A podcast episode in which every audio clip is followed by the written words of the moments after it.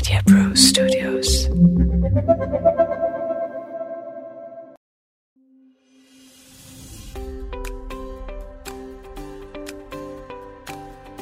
प्यारे भाइयों और बहनों, आप सब लोगों ने जितना प्यार हमें दिया है डॉक्टर साहब को, उस सब के लिए मैं आपसे धन्यवाद करता हूँ।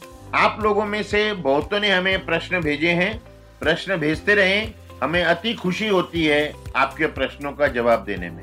और श्रोताओं जैसा कि हमने बिल्कुल शुरू में आपसे कहा था, यह डॉक्टर साहब प्रोग्राम आपके अपने सवालों के जवाब के लिए बनाया गया है। डिस्क्रिप्शन में हमारा नंबर देख लें। उस नंबर पर हमें व्हाट्सएप मैसेज कर दें। हमें बहुत खुशी होगी आपके सवाल का जवाब देने में। नमस्कार श्रोताओं, आज हम आपके लिए लाए हैं आपके भिन्न भिन्न तरह के प्रश्न जो हमारे पास आए हैं, लेडीज़ हेल्थ के बारे में उनका जवाब देने। सुषमा शुरू करें। हाँ सर सारे क्वेश्चन मेरे पास तैयार हैं। पहला क्वेश्चन है कि कौन से टेस्ट जो है जो हम इन्वेस्टिगेशन करते हैं जो नेसेसरी है वुमेन के लिए यंग लड़कियों के लिए एनुअल बेसिस पे? यानी कि सालाना में उन्हें क्या करना चाहिए? टेस्ट की बात आई है ना तो सालाना से पहले मैं कहना चाहूँगा कि एक टेस्ट जो हम लोग कहते हैं सेल्फ ब्रेस्ट एग्जामिनेशन हर जवान लड़की ने हर महिला ने अपने स्तन खुद कैसे चेक किए जाएँ, हर महीने में एक बार वो सीख लेना चाहिए। इंटरनेट पे काफ़ी रिसोर्सेज मिल जाएँगे आपको। एक हमारी खुद की वेबसाइट है just eves J U S T E V E S वहाँ से भी आप देख सकते हैं। तो हर महीने आपने खुद नहाते वक्त महीने में एक बार आप एक दिन डिसाइड कर लो। एक तारीख, पंद्रह तारीख, बीस तारीख उस दिन आपने अपने स्तन खुद चेक करने चाहिए कि कोई कहीं गिल्टी या कुछ संदेह की चीज़ है क्या? अगर कुछ संदेह की चीज़ है तो तुरंत डॉक्टर के पास जाएँ और डॉक्टर फिर सोचेंगे आगे क्या करना है या कुछ भी नहीं करना। उसके बाद एनीमिया जो है, खून की कमी हीमोग्लोबिन की कमी, ये महिलाओं में बहुत ज़्यादा कॉमन है। तो मैं तो कहूँगा कि छह महीने में एक बार आप अपना कंप्लीट ब्लड काउंट सीबीसी जो कहते हैं वो करवा लिया करें। अगर आपका वज़न ज़रूरत से ज़्यादा बढ़ रहा है, आपको लगता है कि मैं इतना खा भी नहीं रही लेकिन मेरा वज़न बढ़ रहा है तो आप डॉक्टर से मिलके थायराइड का टेस्ट कर लें। और एक बार आपकी उम्र 35 साल से बढ़ती है तो हर वर्ष पैप्समियर होना चाहिए, पेट की सोनोग्राफी होनी चाहिए और स्तन की सोनोग्राफी होनी चाहिए, जिसे कहते हैं सोनो मेमोग्राफी और 45 के बाद मेमोग्राफी होनी चाहिए। यह टेस्ट कम से कम हर लड़की या महिला ने करना चाहिए। ये अगर आप तंदुरुस्त हैं तो ये सब करना चाहिए। लेकिन अगर आपका मासिक या माहवारी टाइम पे नहीं आ रहा या टाइम पे आ रहा है, ज़्यादा दिन चल रहा है तो आपको अपने डॉक्टर से मिलके जो ज़रूरत टेस्ट हो, वो करवा लेने चाहिए। कभी भी आप डॉक्टर के पास जाने में लेट ना करें, क्योंकि कोई भी बीमारी जल्दी पकड़ी जाए तो इलाज हो जाता है हाथ से निकल जाए तो फिर पछतावा के अलावा कुछ नहीं मिलता। सर पैप्समेयर के बारे में बताइए जैसे अगर किसी महिला का हिस्ट्रेक्टमी हो चुका है गर्भाशय निकाल दिया गया है तो क्या उसे भी पैप्समेयर करने की ज़रूरत है? नहीं। बहुत अच्छा प्रश्न पूछा है आपने। जिनका गर्भाशय या यूट्रस निकाला जा चुका है उन्हें सर्वाइकल कैंसर का कोई डर नहीं है। पैप्समियर सर्वाइकल कैंसर या गर्भाशय ग्रीवा को जल्दी पकड़ता है उन्हें पैप्समियर करने की कोई ज़रूरत नहीं है। बाकी के सारे टेस्ट उन्होंने करने चाहिए। सर लेडीज़ डॉक्टर के पास जाके गायनेकोलॉजिस्ट के पास जाके अंदरूनी चेकअप कितनी बार होना चाहिए? देखो अंदरूनी चेकअप की बात आती है ना तो आजकल काफ़ी डॉक्टर अंदरूनी चेकअप नहीं करते हैं सोनोग्राफी से ज़्यादा समझते हैं। लेकिन अगर आपको बार बार वजाइना इन्फेक्शन हो रहा है, योनि इन्फेक्शन हो रहा है, आपको वहाँ पर खुजली आ रही है, सफ़ेद पानी जा रहा है, बदबू वाला पानी जा रहा है, आपका ब्लीडिंग बंद नहीं हो रहा, कोई भी आपको अगर तकलीफ़ है योनि के आसपास या योनि के एरिया में तो आपको लेडीज़ डॉक्टर के पास जाके चेकिंग करवाना चाहिए। ऐसा कुछ नहीं है कि कब कब जाना चाहिए, कि हम हर छह महीने जाएँ, एक साल जाएँ, ऐसी बात नहीं है। अगर आपकी माहवारी ठीक चल रही है तो ज़रूरत नहीं है जाने की। हाँ अगर आप गर्भवती हैं, आपने डिलीवरी किया है, उसके बाद आपको कम से कम छह से नौ महीने तक रेगुलर जाकर दिखवा लेना चाहिए। लेकिन कोई भी चीज़ नॉर्मल से हटती है तो आपको तुरंत जाना चाहिए। आप ये नहीं सोच सकते, नहीं, मैं थकी थी, मुझे स्ट्रेस था, इसलिए हो गया होगा। अगर आपको डिस्चार्ज है तो आपने तुरंत डॉक्टर के पास जाना चाहिए।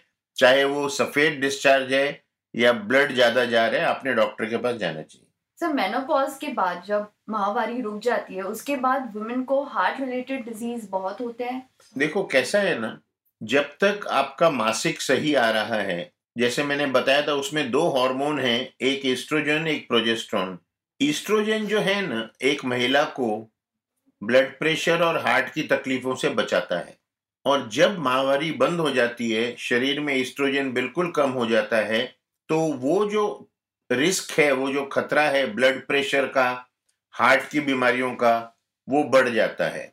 आपको समझाने के लिए मैं ऐसे कहूँ 45 साल की उम्र में एक पुरुष को ब्लड प्रेशर और हार्ट का खतरा ज़्यादा है, एक 45 वर्ष की महिला से, जिसकी मासिक सही आ रहे हैं। लेकिन 55 वर्ष के पुरुष को और 55 वर्ष की महिला को, जिसका माहवारी बंद हो चुका है खतरा बिल्कुल सेम है। तो हाँ ये बिल्कुल सही है कि पीरियड बंद होने के बाद मेनोपॉज के बाद महिलाओं को ब्लड प्रेशर और हार्ट की बीमारी का खतरा बढ़ जाता है। और ये जो खतरा बढ़ता है तो उन्हें सही समय पे रेगुलर बेसिस पे जाके डॉक्टरों के पास ब्लड प्रेशर चेक करना चाहिए कोलेस्ट्रॉल वगैरह चेक करवा लेना चाहिए। तो फोर्टी इयर्स की उम्र के बाद एक महिला को कितना एक्सरसाइज करना चाहिए? या एक्सरसाइज की कितनी ज़रूरत होती है? ये जो आपने फोर्टी इयर्स कहा ना, चालीस साल, ये गलत है। हर लड़की और महिला को 20-25 की उम्र से ही कसरत करते रहना चाहिए, क्योंकि मैंने पहले एक प्रोग्राम में बताया था 35 वर्ष की उम्र तक आप जो कर रहे हो, वो आपके बैंक अकाउंट में जमा हो रहा है, उसे आप बाद में धीरे धीरे उपयोग में ला सकते हो। तो 35 वर्ष की उम्र के पहले से मैं तो कहूँगा 25 के बाद आप रेगुलर कसरत शुरू कर दो तो आप आगे चल के तंदुरुस्त रह सकते हो। आपको ऑस्टियोपोरोसिस नाम की बीमारी नहीं हो सकती आपका वज़न नहीं बढ़ सकता। सर वेट ट्रेनिंग जो बोलते हैं वो नेसेसरी है कि वॉकिंग सफिशिएंट है फिट रहने के लिए?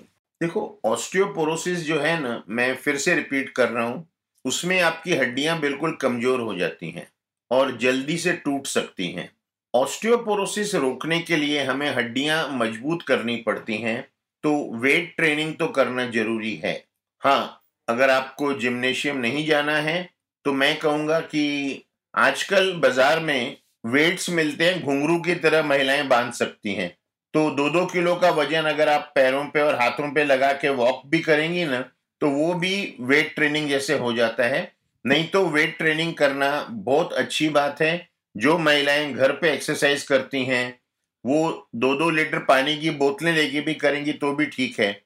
ऐसा ज़रूरी नहीं है कि बहुत भारी वज़न उठाना है लेकिन कुछ तो वेट ट्रेनिंग आपको हमेशा फ़ायदा देती है ऑस्टियोपोरोसिस को रोकने में। सर अक्सर महिलाओं में देखा गया है कि वो बहुत अपने आप को थकावट उन्हें महसूस होती है कमज़ोर फील करती हैं। तो उन्हें कोई टेस्ट कराने की ज़रूरत है? देखो अगर कोई काम ज़्यादा कर रहा है और उसे नींद पूरी नहीं मिल रही है तो थकावट आना जायज़ बात है। अब कोई महिला है, घर में दस बारह घंटे काम कर रही है और उन्हें चार घंटे से ऊपर नींद नहीं है तो थकावट जायज़ है।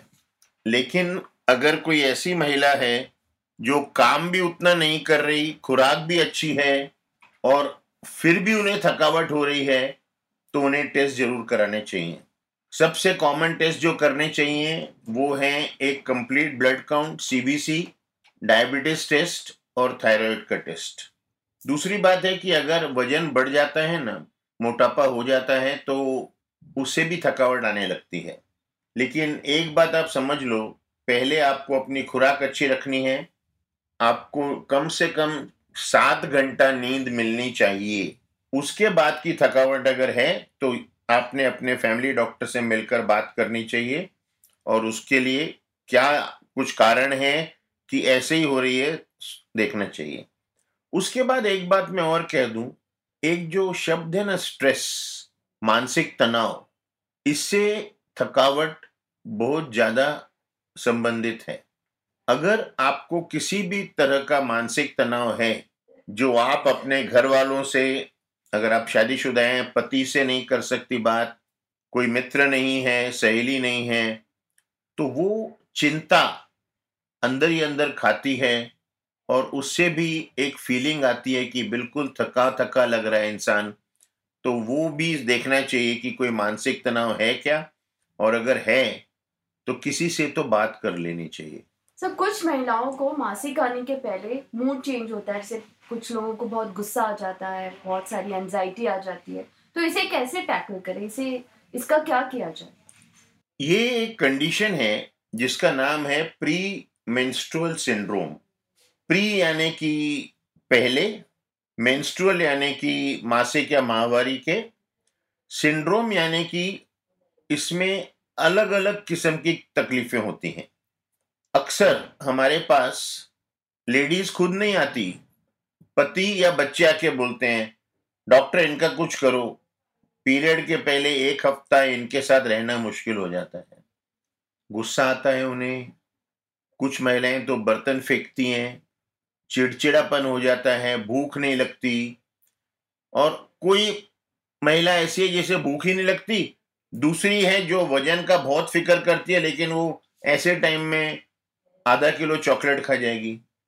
पेट फूल जाता है, शरीर फूल जाता है, स्तन फूल जाते हैं, स्तन में दर्द होने लगता है। महिलाएँ जब खुद नहाती हैं तो नहाते वक्त उनको अपना भी हाथ सहन नहीं होता। ये सब शिकायतें हैं, इसमें से कुछ भी हो सकता है। इसे कहते हैं प्री मेंस्ट्रुअल सिंड्रोम या माहवारी के पहले का एक ऐसा समय जहाँ पे महिला तंदुरुस्त नहीं रहती।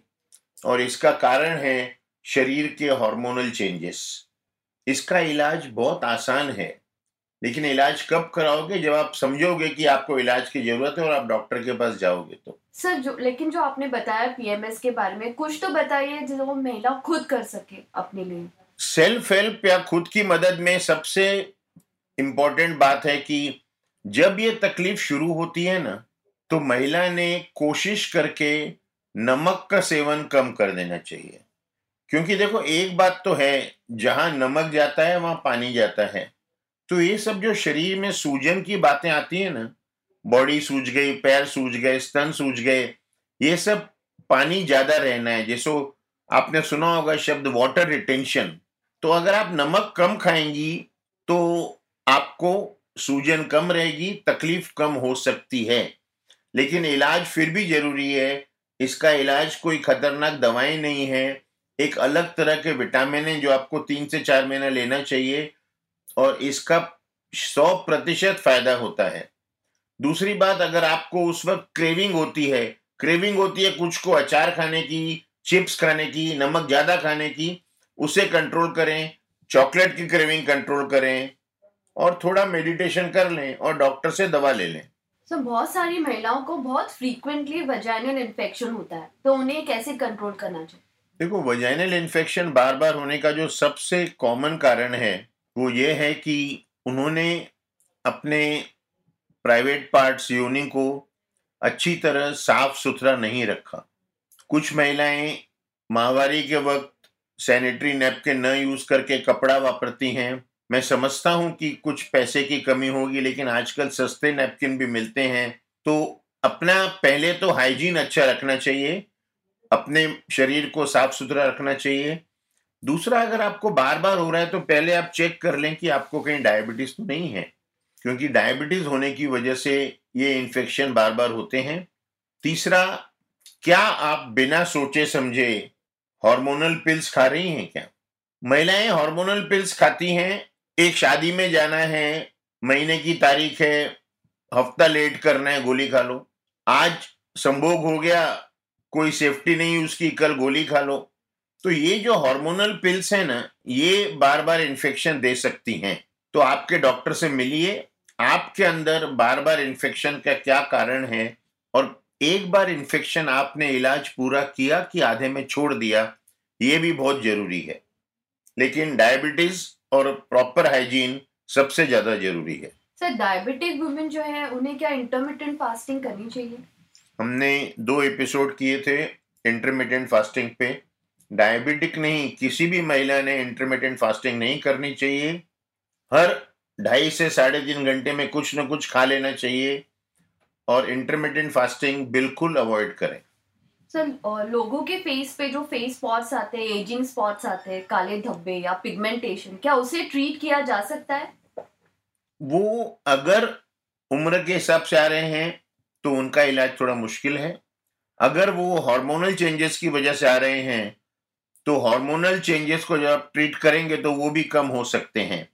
लेकिन यही है कि डॉक्टर से मिले और डॉक्टर की सलाह को माने। ना सिर्फ़ दवाएँ बट जो खुराक और एक्सरसाइज की बात कही जाती है उसे भी मानना बहुत ज़रूरी है। सर क्या एज में सेक्स एजुकेशन लड़कियों को देना चाहिए? बहुत सेंसिटिव प्रश्न है।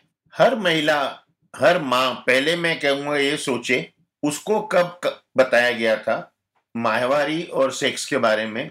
और क्या उनके हिसाब से वो उम्र सही थी?